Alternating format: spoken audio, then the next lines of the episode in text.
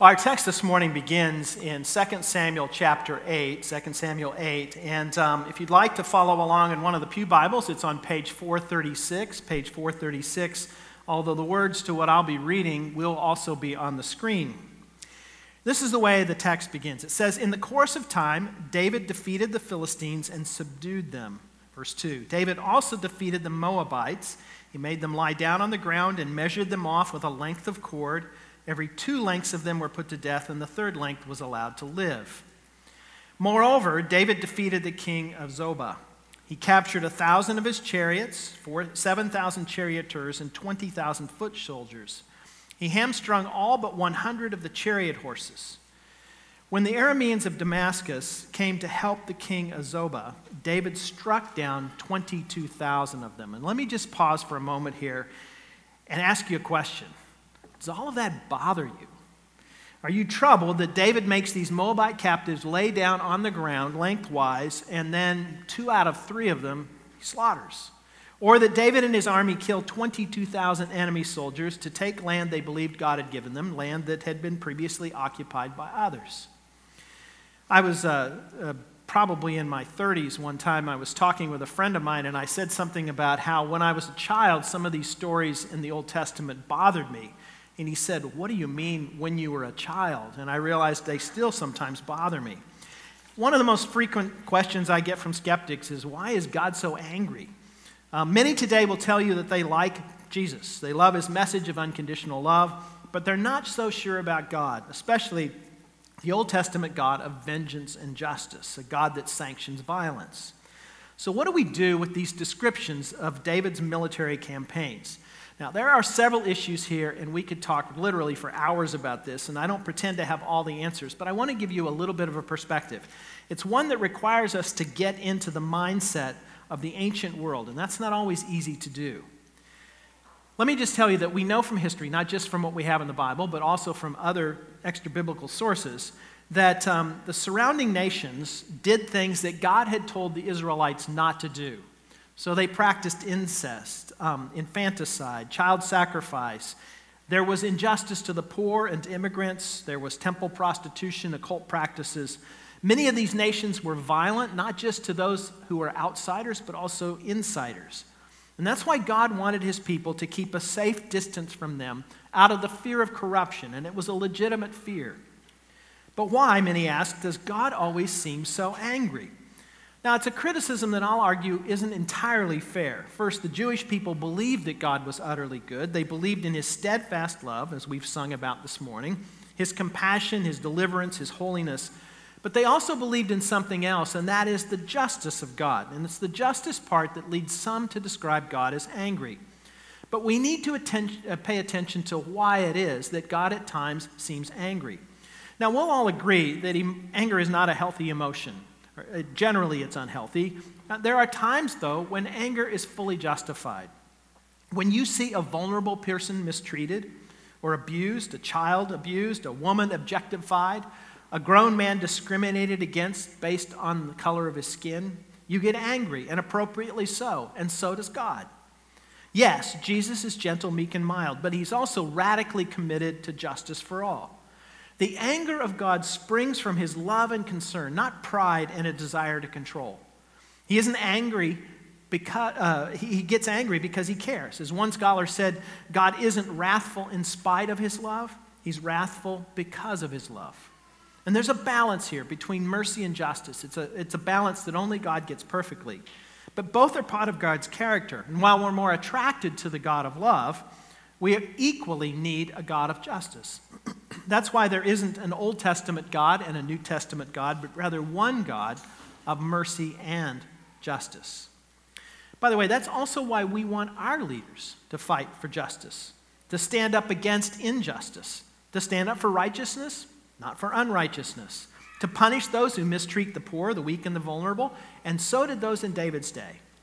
But that's only part of the story. If we had more time, we could look into more of the details here. For one, many of the battles that David fought were defensive. At times, there were offers of proposals of peace, only engaging in war when those offers were refused. In addition, scholars point out that we often get tripped up by the rhetoric of the ancient world. Some of what we read, they tell us, is hyperbolic. In other words, was every man, woman, and child killed? Well, in some cases it says so, and then immediately after, almost just a few verses later, we'll find that many were still alive. It's the rhetorical equivalent of saying that the Twins crushed the White Sox 10 to 3. Were any White Sox crushed? Well, not literally. It just means that the Twins won the game. The big picture here is that God was establishing the people of Israel in the land. This was something that had been promised them going all the way back to Genesis chapter 12, when God told Abraham he was going to build out of him a great nation. But he added something to that. He said, Through you I will bless all people on earth. And that theme repeats itself continually, all the way into the time of the prophets, all the way through the book of Revelation, which tells us that God, the people of God, are not to be a monoculture, but a multi ethnic mosaic made up of people from every tribe, tongue, and nation. One of the reasons that I trust the Bible may at first sound counterintuitive, but it's because, not in spite of, the messy stories that we find in the Bible. Some say that the stories of the Bible have been shaped in such a way to make God look good and to make the Bible's heroes look good. But it's not true. The biblical authors don't try to clean up the untidy bits. Now, some of the stories are descriptive. It doesn't mean that the narrator is approving of what's happening. He's merely describing, he or she is merely describing what's happened. The people we see in the Bible are real people. We see their virtues and we see their vices. With 2020 hindsight, it's easy to spot the blind spots. But the truth is, in our culture, in our day, and even as individuals, we have our own blind spots as well. One of the myths of our age is the idea of moral progress, the idea that we are only now on the right side of history. In some ways, we are more enlightened than past generations. For example, we no longer have children working long hours in factories. We have child labor laws, and we should. We don't throw the poor in debtor's prison, giving them no opportunity ever to work off their debt. But at least by biblical values, we have some things wrong. We've failed to protect the lives of the unborn. We have a legacy of capital punishment that is unequally applied and occasionally applied in error. We failed to adequately care for refugees around the world. In this country, we have a legacy of racism that we once thought we'd be looking at in the rearview mirror, and unfortunately, it just continues. But God's still at work today. We won't get it fully right, but if we listen to Him, He'll help us grow in awareness and inspire us to obedience. Now, the rest of chapter 8 tells how David consolidates Israelite territory. When he came to power, the surrounding nations were eager to take advantage of any weakness, and so they tried, but they failed. And twice in the text, we're told in verses 6 and 14, we're told that the Lord gave David victory wherever he went. The Lord gave David victory wherever he went. What the narrator is telling us here is that, humanly speaking, David should not have succeeded, that his success was not due to his brilliance, but to God. And then at the end of the chapter, in verses 15 to 18, the narrator tells us two details about David as a leader. Let me start with the second of the two, verses 16 to 18, where it tells us that he paid attention to the management, administration, and bureaucratic needs of the nation.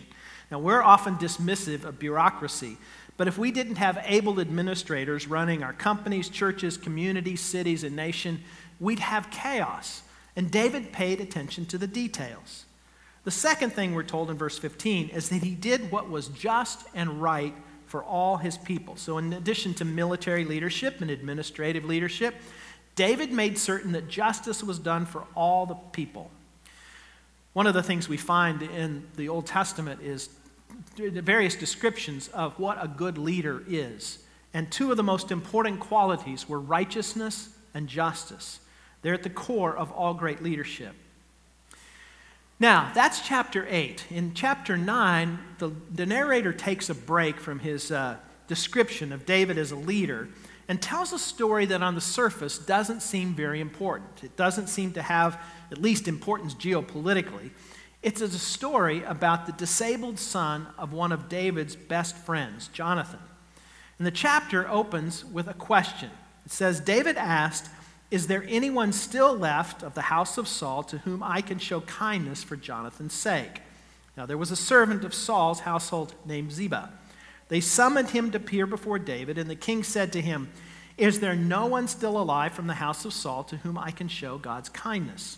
Ziba answered the king, there is still a son of Jonathan. He is lame in both feet. So David had him brought to him. His name, we'll find out in just a moment, is Mephibosheth. It's hard to say. I'll try to do it. Um, he was five when his father Jonathan and grandfather Saul were killed in a battle with the Philistines, a battle that went horribly wrong. And the carnage didn't stop with the end of the battle. The Philistines had a scorched earth policy and searched immediately for anyone connected to the royal family. And it wasn't just the, the Philistines. Um, David or Saul's household, all of those in Saul's household were fearful of David because during Saul's lifetime he harassed David and he sought to kill him, and so they were fearful that David himself would be one who would come and eliminate them.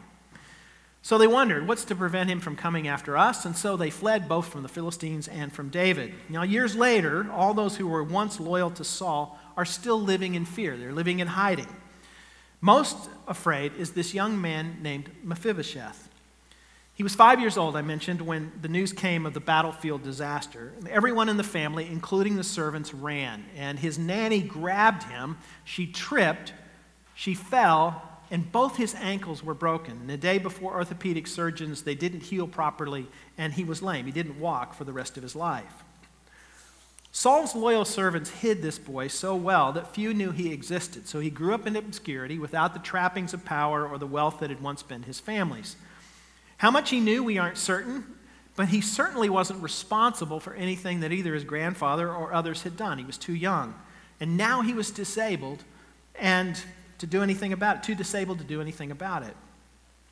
His nanny and the other servants may have told him about the past glories of his grandfather and his father.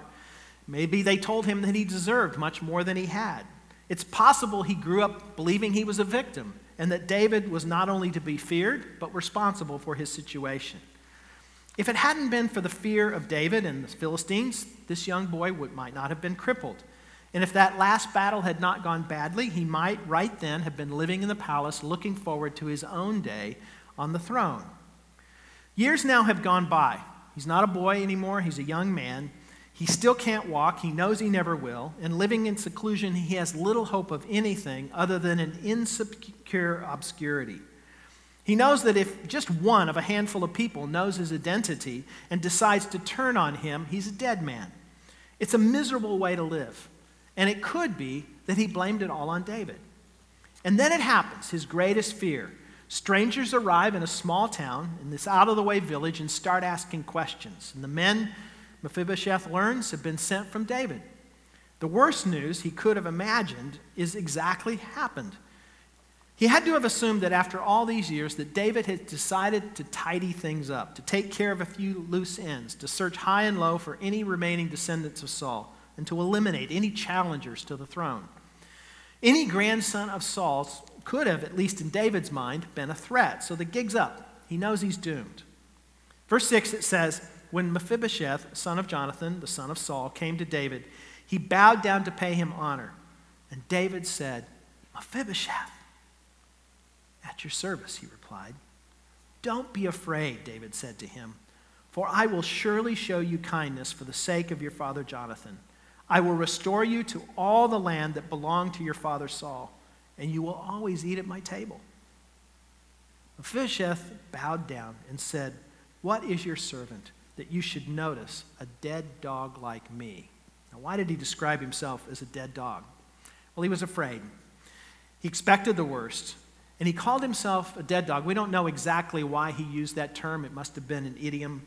Dog, perhaps because he was a disabled person. Others had looked down upon him, and perhaps he even had a low view of himself. And the dead part was because perhaps he thought he was just about to lose his life. And then David spoke, and the first word that he spoke was his name, and that's significant. Using someone's name is a sign of dignity, a symbol of dignity. David sees him as a person, treating him with honor and love and respect. But Mephibosheth, even then, can't see it that way. His face is clearly troubled.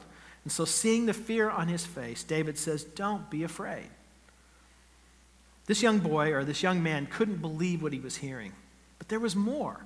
Because David continued, I will surely show you kindness for the sake of your father Jonathan. This was a reversal of fortunes that he could never have imagined or dreamed.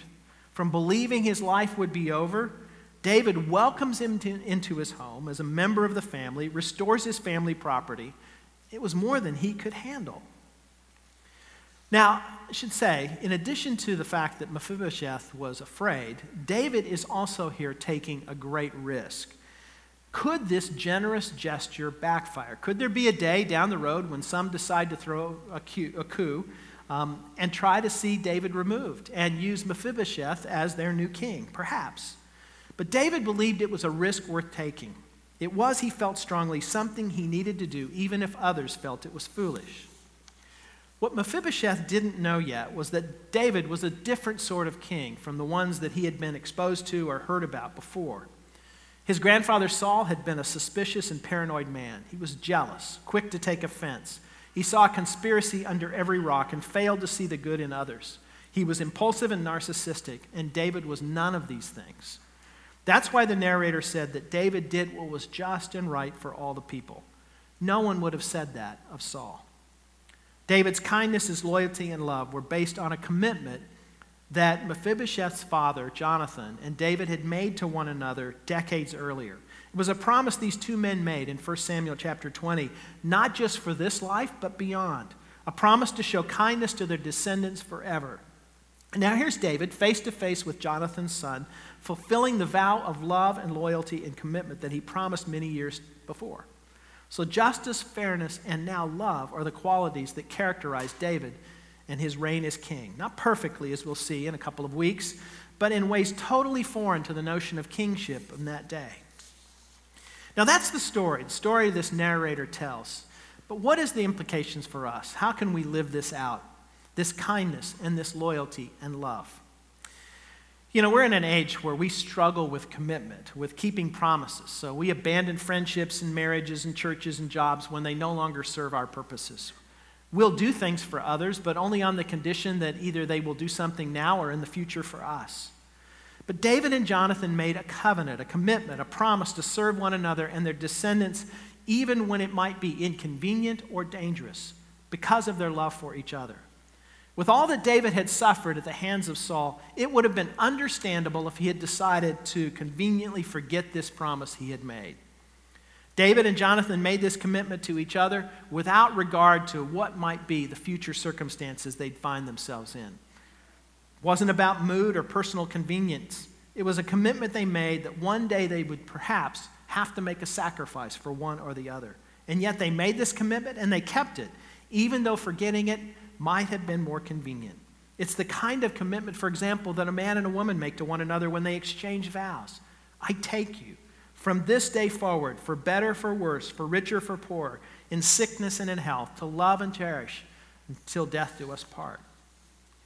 Now, this is really a very quiet scene in David's life. Very few people even know about it. If the narrator didn't record it, we would not have heard about it. And in some ways, it's strange we're even told of it because David's search for Jonathan's son, this encounter and this extension of kindness to this very frightened man, had no implications, national implications, or geopolitical implications at all. It makes one wonder why this narrator chose to include the story, to preserve it and see it passed on to us. Why? I think because he or she, whoever put this down, wants us to know something of David's essential character. Yes, David is not perfect. Again, in a couple of weeks, we'll talk about his most grievous, grievous error. He made some spectacular blunders, but at this point, when his power and authority were at their greatest, he made a decision to show sacrificial love to an otherwise insignificant man. It's a defining moment, a, mer- a moment this narrator believes must be preserved. And this is not emotional greeting card sort of love. Instead, it springs out of an enduring commitment to show kindness to someone who can never repay him. Emotions are fine. David may well have had come to have an emotional connection to his son's, uh, his best friend's son. But his love here is based on responsibility and kept promises. Loyal love is a way that looks out for the good of others, brings out the best in one another, looks out for those typically left behind the poor, the disabled, the hurting, even the dysfunctional. This story is told because the narrator wants us to see David's loyalty to his vow of friendship made many years earlier. He would object if we viewed this story through cynical eyes. He tells us nothing about Mephibosheth's motives, only David's. Mephibosheth's fear is understandable, but the narrator wants us to know that he has nothing to fear. He stresses that David is simply showing kindness to Saul and his family and loyalty to Jonathan. David is truly a man of his words. Now, here's a question Did this work out? Did Mephibosheth remain faithful? In chapters 16 and 19, we get some ambiguous hints that maybe things weren't perfect. Maybe there may have been a problem or two. But here the narrator doesn't seem particularly concerned about how it works out.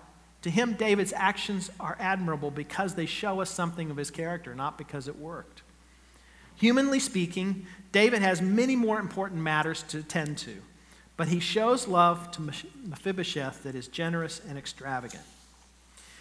Now, if you know the rest of the Christian story, you can't help but be reminded of another king, one of David's descendants, King Jesus, who showed even greater love for us in giving up the privileges of heaven to descend and to be one of us, to live the life that we have tried but failed to live, but he lived it perfectly, to die a death that we deserved in order that we might be reconciled to God.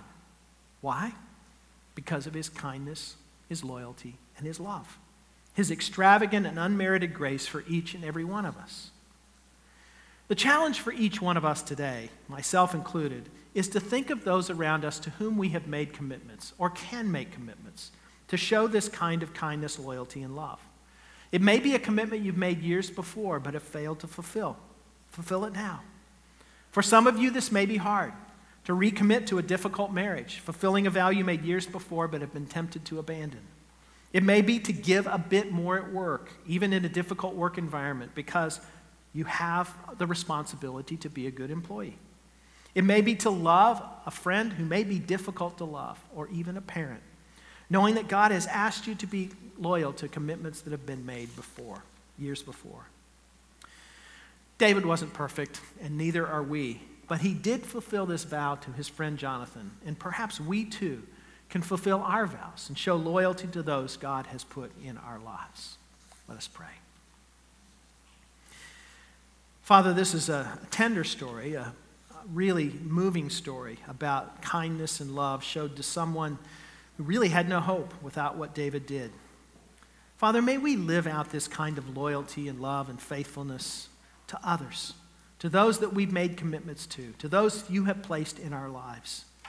We do so, though, knowing that you have ultimately, in your Son Jesus, showed us this kind of loyalty and love and commitment when we least deserved it.